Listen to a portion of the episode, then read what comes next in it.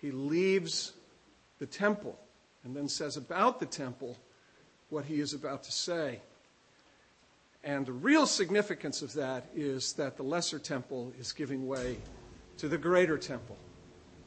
The thing that was a shadow of the thing to come gives way to the thing that has come, the greater temple, who is Jesus himself. And so Jesus left the temple and was going away, and when his disciples came to point out to him the buildings of the temple, he answered them, "You see all these, do you not? Truly I say to you, there will not be left here one stone upon another that will not be thrown down." And as he sat on the Mount of Olives, the disciples came to him privately, saying, "Tell us, when will these things be, and what will be the sign of your coming and of the close of the age?" And Jesus answered them, "See that no one leads you astray. For many will come in my name, saying, 'I am the Christ,' and they will lead many astray, and you will hear of wars and rumors of wars. See to it that you are not alarmed, for this must take place, but the end is not yet. For nation will rise against nation, and kingdom against kingdom, and there will be famines and earthquakes in various places. All these are but the beginnings of the birth pains. And then they will deliver you up to tribulation and put you to death. And you will be hated by all nations for my name's sake. And then many will fall away and betray one another and hate one another. And many false prophets will arise and lead many astray. And because lawlessness will be increased, the love of many will grow cold, but the one who endures to the end will be saved. And this gospel of the kingdom will be proclaimed throughout the whole world as a testimony to all nations, and then the end will come." Hallelujah! Praise Jesus! Sorry, but hallelujah. Let's pray together. Lord Jesus, thank you that you are coming again. Help us. Help us now in the midst of these days to have our eyes fixed upon that, to keep our eyes on the ball with respect to mission, and not be distressed or disturbed by the things we see happening around us. Grant us your Spirit as we look at your word, that our hearts might be encouraged. Jesus, we pray in your name. Amen. You may be seated. Now, here's the reason um, that we're doing this this morning. I had an email from a friend this last week, um, and it was uh, it was a funny kind of an email. Not it wasn't a joke email. It wasn't one of those humorous emails, but it was funny in the sense that it was odd. And I found myself, while on the one hand, sort of understanding what's going on with this guy, I found myself thinking, well, gee, that's strange. And here's the email. It went something like this. "Don't you just love Sarah Palin?" And then he said this, "She's probably not going to be enough. We're probably going to lose. We're going to lose." That's what I found funny. That's what I found odd. That's what I, I couldn't bite my tongue about. I had to respond and say simply, who is us?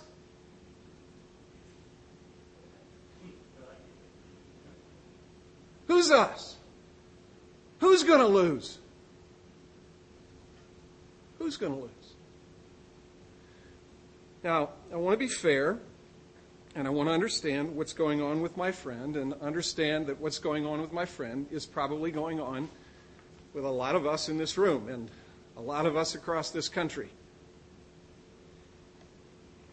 We're in the midst of, and I mean, I'll leave it to the experts to To, to make the statements and offer the commentary and all of that, but it appears that we're in the midst of the worst economic meltdown since nineteen eighty-seven and maybe since nineteen twenty-nine. We're about three weeks and two days away from an election, and the outcome of the election is a big deal. we're in the midst of all kinds of international tensions. There's an ongoing war in Iraq. There's an ongoing war in Afghanistan. Hugo Chavez is in control in South America. The Russians are pressuring or invading former Soviet satellite nations. Natural disasters and catastrophes are everywhere. Hurricanes, famines, earthquakes.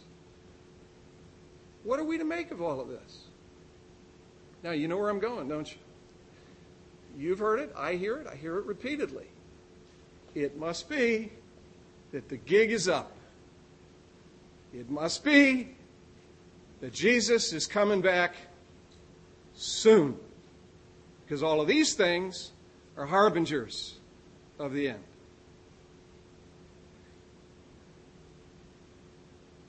May I be so bold and so brazen as to say, not. Not.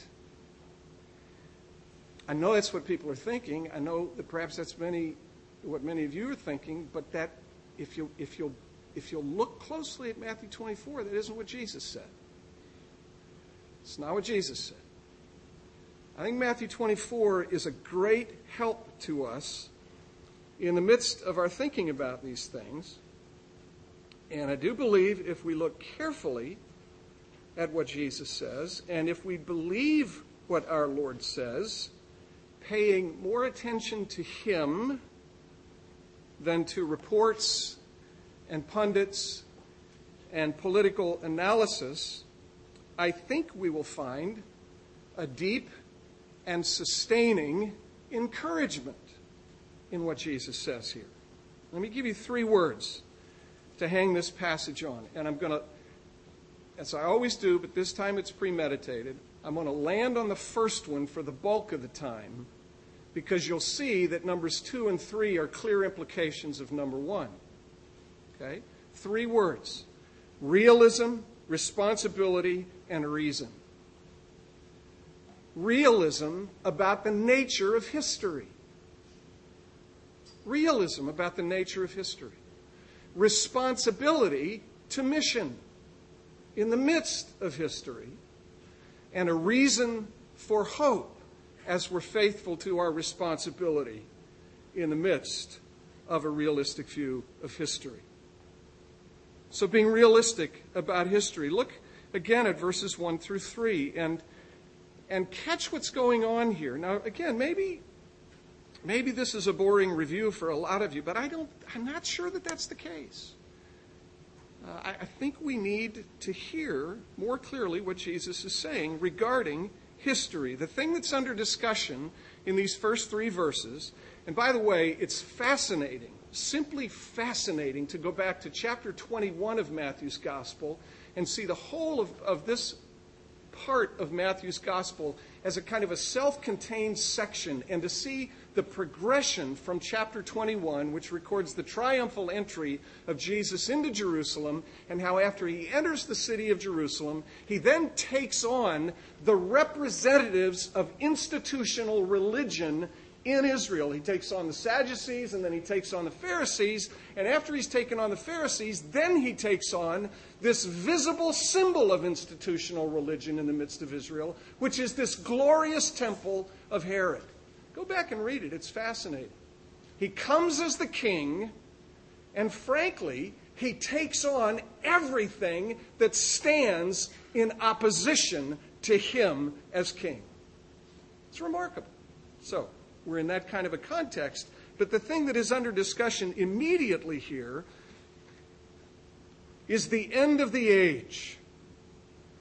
That's in verses one and two. Jesus left the temple, was going away, when his disciples uh, came to point out to him the buildings of the temple. But he answered them, "You see all these things, do you not? Truly I say to you, there will not be left here one stone upon another that will not be thrown down." So you see he's taking aim at this visible, brick and mortar, visible, tangible evidence of institutional religion in the midst of Israel. And after he's done that, they walk across the Kidron Valley, or the the the, the um, valley that is east of uh, the holy city, and go up into the Mount of Olives. And there, the disciples come to Jesus and ask him this question. Okay? He sat on the Mount of Olives. The disciples came to him privately, saying, "Tell us, when will these things be? And what will be the sign of your coming and of the close of the age?" That's the thing that's under discussion here. The close of the age. The sign of your coming. And for those of you who are interested in these kinds of things, in the original, there's a definite article that governs both the sign of your coming and the end of the age. One definite article related to the two, so that the two are like twin sides of the same coin, or opposite sides of the same coin. Okay? The sign of your coming will be the thing that inaugurates, completes, brings to completion the end of the age. They're one and the same. They're not two different things. Okay, definite article that governs both. That's your grammar lesson for the morning. That's what's under discussion here. Now here's the critical thing to understand in order to understand Jesus' response to the disciples' question. The end of the temple, the end of the temple, Jesus has just talked about the destruction of the temple. The end of the temple in the minds of the disciples would mean the end of history as they knew it. That's what the end of the temple would mean. If the temple is gone, if the temple is destroyed, that means that history as we know it has come to a conclusion, and there's something radically different, radically transformational that results from that event. They had a very simple view of history. There was this age, and there was the age to come. There was the old age and the new age. There was the age of this world and these nations, and then there was the age of the Messiah, the Messianic age, the fulfillment of all of the promises made, the restoration of paradise, the restoration of God's shalom and peace that would cover the earth as the waters cover the seas. A very simple view of history. Old age, new age, this age, and the age to come. And if the temple is destroyed, the disciples simply cannot conceive. They simply cannot conceive of history continuing as it had before the destruction of the temple. Something radically different was going to have to happen. A radical change was going to result. The end of the temple could only mean that the old age was over and the new age was begun. This is so deeply ingrained in the minds of the disciples, so deeply woven into the fabric of their understanding and their consciousness, that they're still asking about it in Acts chapter one. They're still asking about it. The risen Christ in the midst of his disciples. The disciples ask Jesus, "Lord, is it at this time that you're going to restore the kingdom to Israel?" It's Acts chapter one, verse six. See, they're still asking about it. Is it, is it at this time now? Is it? So basically it's this. Okay, Jesus, you died. We didn't expect that. Messiahs don't die. Right? They don't die. Messiahs don't die. Messiahs come as kings. Messiahs don't allow themselves to be brutalized by an occupying force, by the Romans. When Messiahs come, they brandish the saber and they lop off the heads of the Romans. But that didn't happen. Okay, we understand. You died. You were entombed. But, but now, you see, you're raised. You're raised. You're alive. You're raised to newness of life.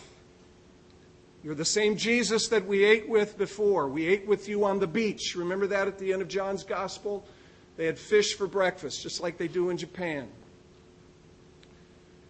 You're alive. We understand it. We've put our hands in the nail prints of your hands. We've put our hands in the wound in the side of your flesh. So now Jesus, having died, having been raised, clearly of the different sort from what we're accustomed to. You're able to appear and disappear whenever you want. You're able to seem to be in two different places at the same time. Right? That's the kind of stuff that the disciples are trying to sort out in their own heads. So, You're dead, you're alive, you're doing all these bizarre things. Is it now that you're going to restore the kingdom to Israel? You see, it's so deeply ingrained in the thinking of the disciples, so deeply woven into the fabric of their existence, that they, they cannot comprehend how life can continue if the Messiah has come, if the Messiah has inaugurated his rule and reign. Life simply cannot be the same anymore. Can't be. And they're expecting, we, we talked about this when we looked at Jonah, you remember a month or so ago? Jonah, who was supposed to go to Gentiles, preach the gospel to Gentiles, preach repentance to the Gentiles, summon them to confess their sins, turn from their sins. Come. What is Jonah? Jonah, Jonah is doing what the disciples eventually were going to do. He couldn't imagine doing it. The disciples can't imagine it. The disciples can't imagine how the king could come, the Messiah could inaugurate his reign, and he not brandish the saber and lop off the heads of the enemies. They're struggling to understand this. They want the king to assert his rule and reign fully, completely, entirely. They want the shalom of God. They want the restoration of all things. Their hearts long for an end, for an end to political cronyism. Their hearts long for an end to injustice. Their hearts long for an end to economic meltdowns. Their hearts long for an end to international tensions.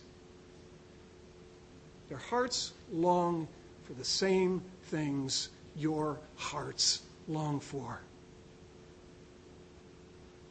For a restoration of paradise and peace and blessedness.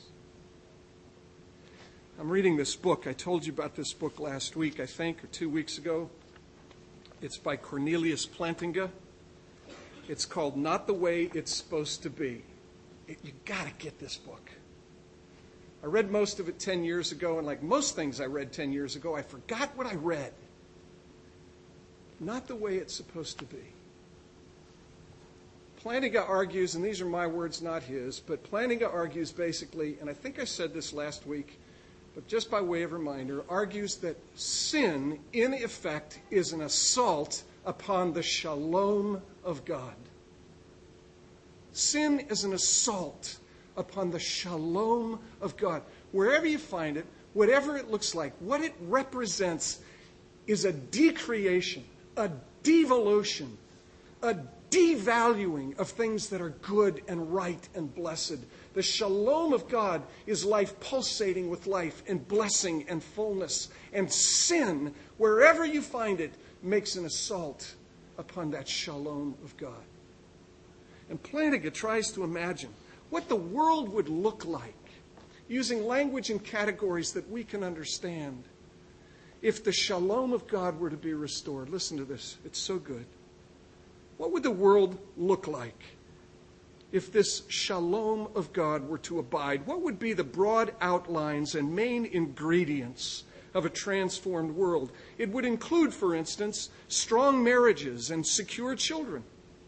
Nations and races in this brave new world would treasure differences in other nations and races as attractive, important, complementary. In the process of making decisions, I love this. It's a little unsettling, but listen.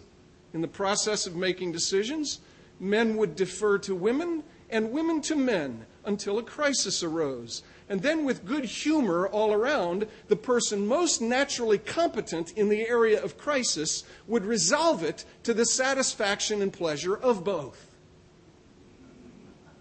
That's a great way for marriages to work, by the way. Government officials would still take office. After all, somebody has to decide which streets are cleaned on Tuesday and which are cleaned on Wednesday.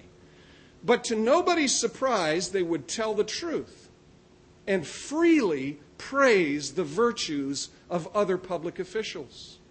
Public telephone books would be left intact. Highway, you can tell this was written ten years ago, right? When we still had phone booths with phone books in them before cell phones. Highway overpasses would be free of graffiti. Tow truck drivers and erring motorists would be serene on inner-city streets. Business associates would rejoice in one another's promotions, and middling Harvard students would respect the Phi Beta Kappas from the University of Southern North Dakota at Hoople and would seek to learn from them. Intercontinental ballistic missile silos would be converted into training tanks for scuba divers. All around the world, people would stimulate and encourage one another's virtues. Newspapers would be filled with well-written accounts of acts of great moral beauty. And at the end of the day, people on their porches would read and savor these stories and call out to each other about them. Hey! Did you hear about so-and-so and what so-and-so did in the service of so-and-so to advance such and such? And above all, in the visions of Christians, God would preside in the unspeakable beauty for which human beings long and in the mystery of holiness that draws human worship like a magnet. And each human being would reflect and color the light of God's presence out of the inimitable resources of his or her own character and essence. Human communities would present their ethnic and regional specialties to other communities in the name of God and in the glad recognition that God, too, is a radiant and hospitable community of three persons. In their own accents, communities would express praise, courtesies, and deferences that when, ma- when massed together would keep building like waves of a passion that is never spent. What have we lost? And what is it that the disciples longed for? That's what they longed for. On a grand, global, cosmic scale. Personalize it. I told you a few weeks ago that my favorite modern poet, my favorite songwriter is Mary Chapin Carpenter. I think I can read this without weeping, but I'm not sure. She wrote a song called Jubilee. I can tell by the way you're walking that you don't want company. I'll let you alone and I'll let you walk on. And in your own good time, you'll be back where the sun can find you, under the wise wishing tree. And with all of them made, we'll lie under the shade and call it a jubilee. And I can tell by the way you're talking that the past isn't letting you go. But there's only so long you can take it all on. And then the wrong's got to be on its own. And when you're ready to leave it behind you, you'll look back. And all that you'll see is the wreckage and rust that you left in the dust on your way to the Jubilee. And I can tell by the way you're listening that you're still expecting to hear your name being called like a summons to all who have failed to account for their doubts and their fears. They can't add up to much without you. And so if it were just up to me, I'd take hold of your hand, saying, "Come, hear the band. Play your song at the Jubilee." And I can tell by the way you're searching for something you can't even name, that you haven't been able to come to the table, simply glad that you came. But when you feel like this, try to imagine that we're all like frail boats on the sea, just scanning the night for that great guiding light announcing the Jubilee. And I can tell by the way you're standing with your eyes filling with tears that it's habit alone that keeps you turning for home, even though your home is right here, where the people who love you are gathered under the wise wishing tree. May we all be considered, then straight on delivered, down to the Jubilee. Because the people who love you are waiting, and they'll wait just as long as need be. And when we look back and say, those were halcyon days, we're talking about Jubilee.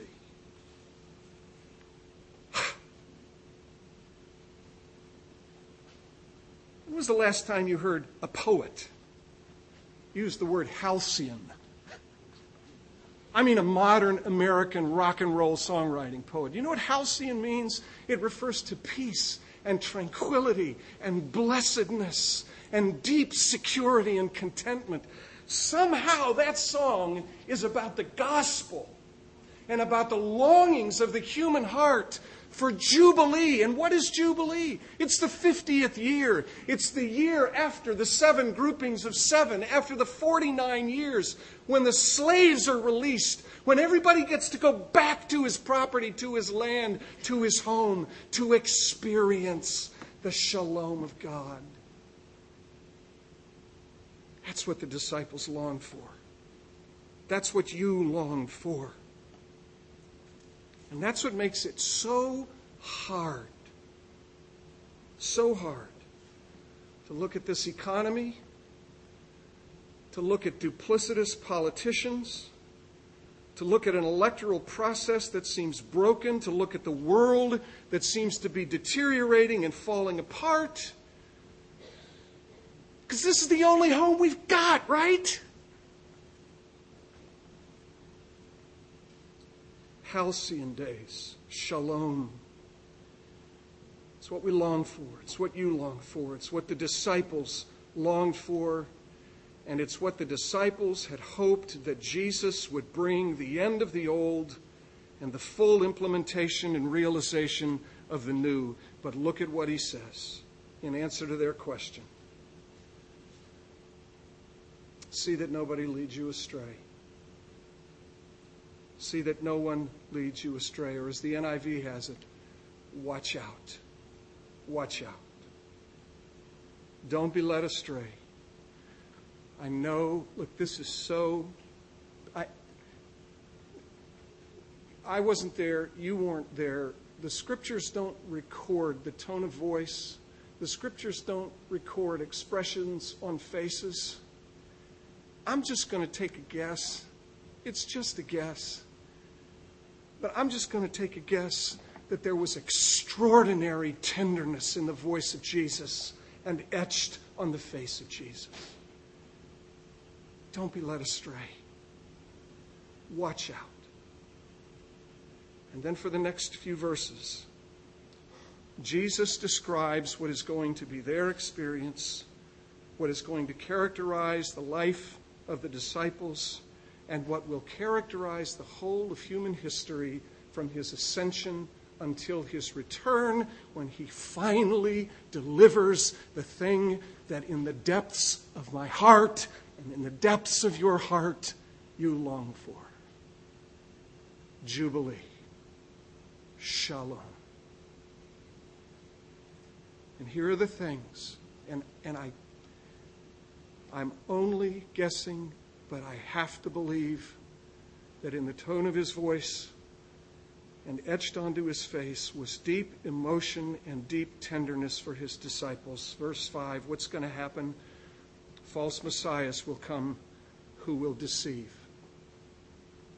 Verse six, don't be alarmed. Nation will rise against nation. Kingdom will rise against kingdom. It's very interesting in verse seven, that the verb in the original is in the passive voice.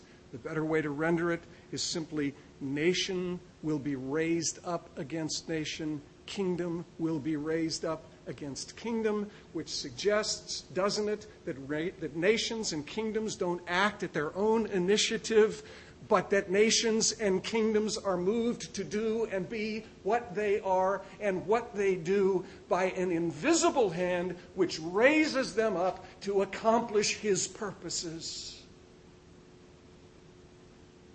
But what will characterize those nations being raised up and those kingdoms being raised against one another is conflict, tensions, warfares.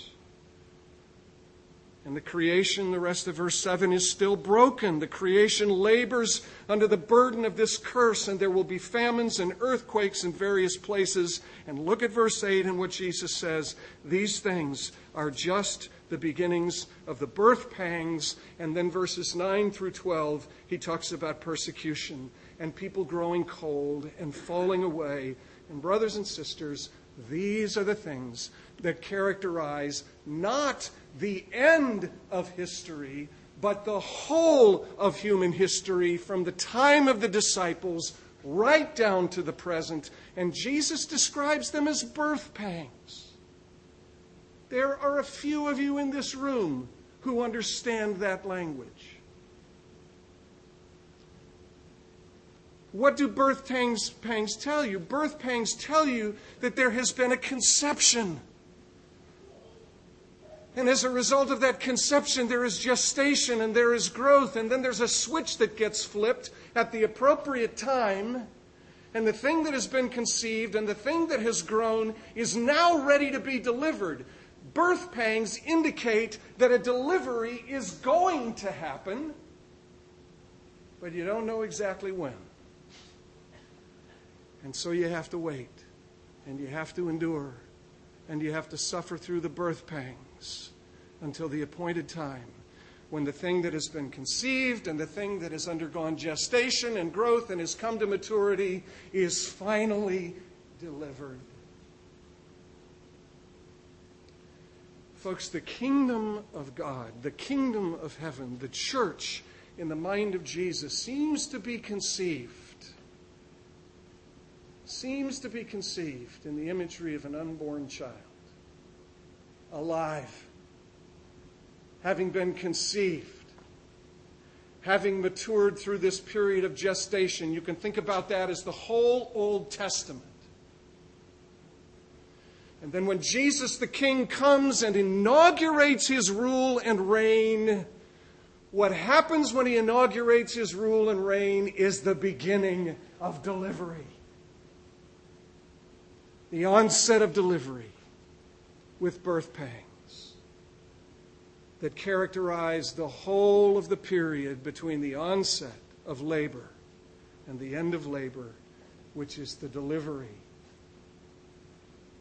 of the perfected, complete, entire, and glorious, restored kingdom of God, not just the people, the whole cosmos being renewed, restored to reflect the shalom of God and the jubilee that we all long for. We're in labor, folks. We're in labor. And Jesus says two things. He says, watch out, be careful, and don't be surprised. This is what is going to characterize life from the days of the disciples down to the end of history, when what was inaugurated by the coming, the birth, the life, death, resurrection, ascension, and rule and reign of Jesus is brought to completion in the new heaven and the new earth, populated by fully restored people who at that time finally get what they long for. The Jubilee and the Shalom of God. That's a realistic view of human history.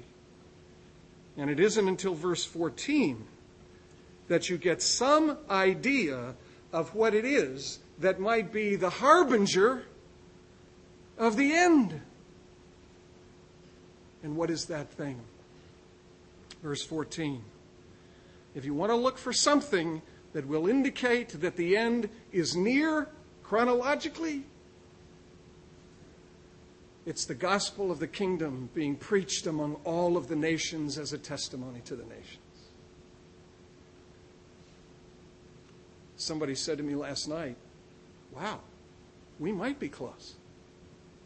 You know there are over one hundred, maybe, by many estimates, over one hundred thirty million Christians in China. one hundred thirty million.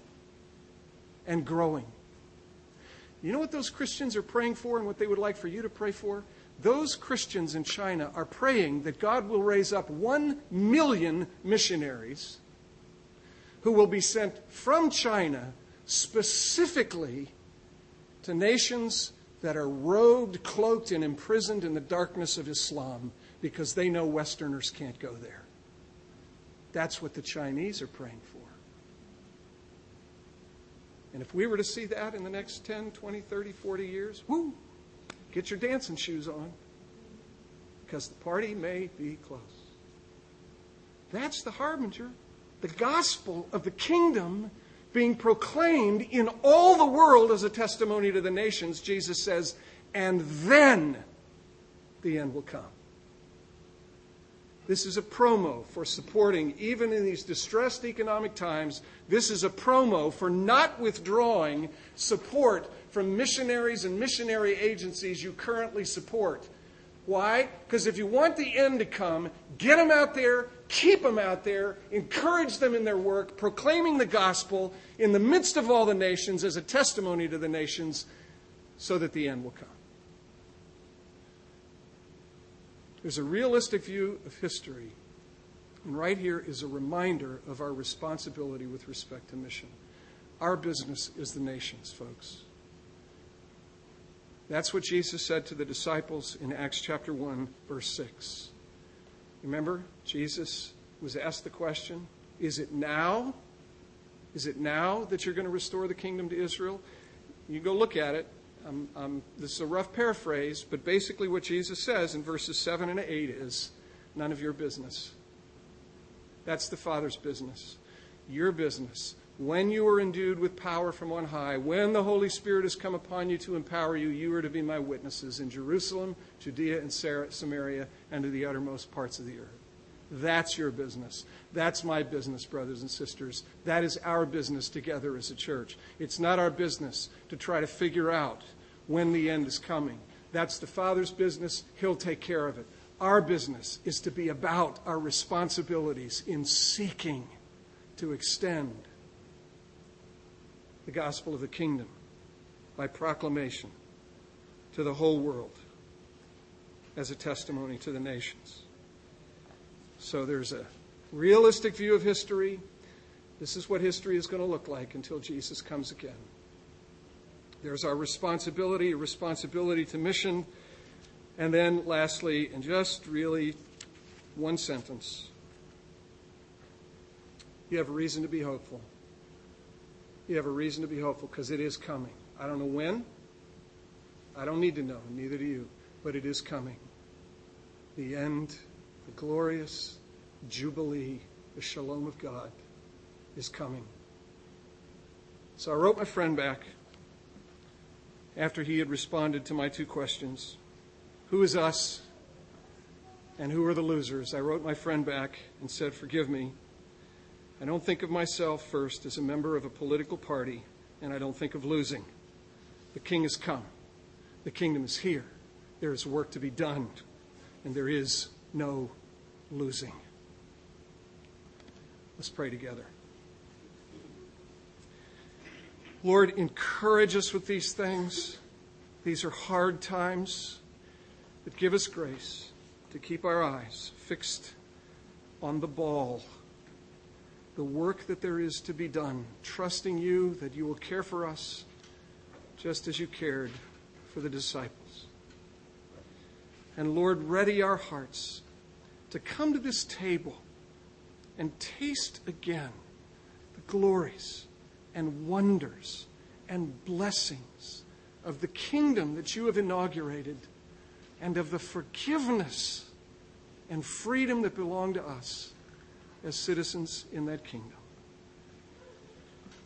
Help us, we pray. We ask it in your name. Amen.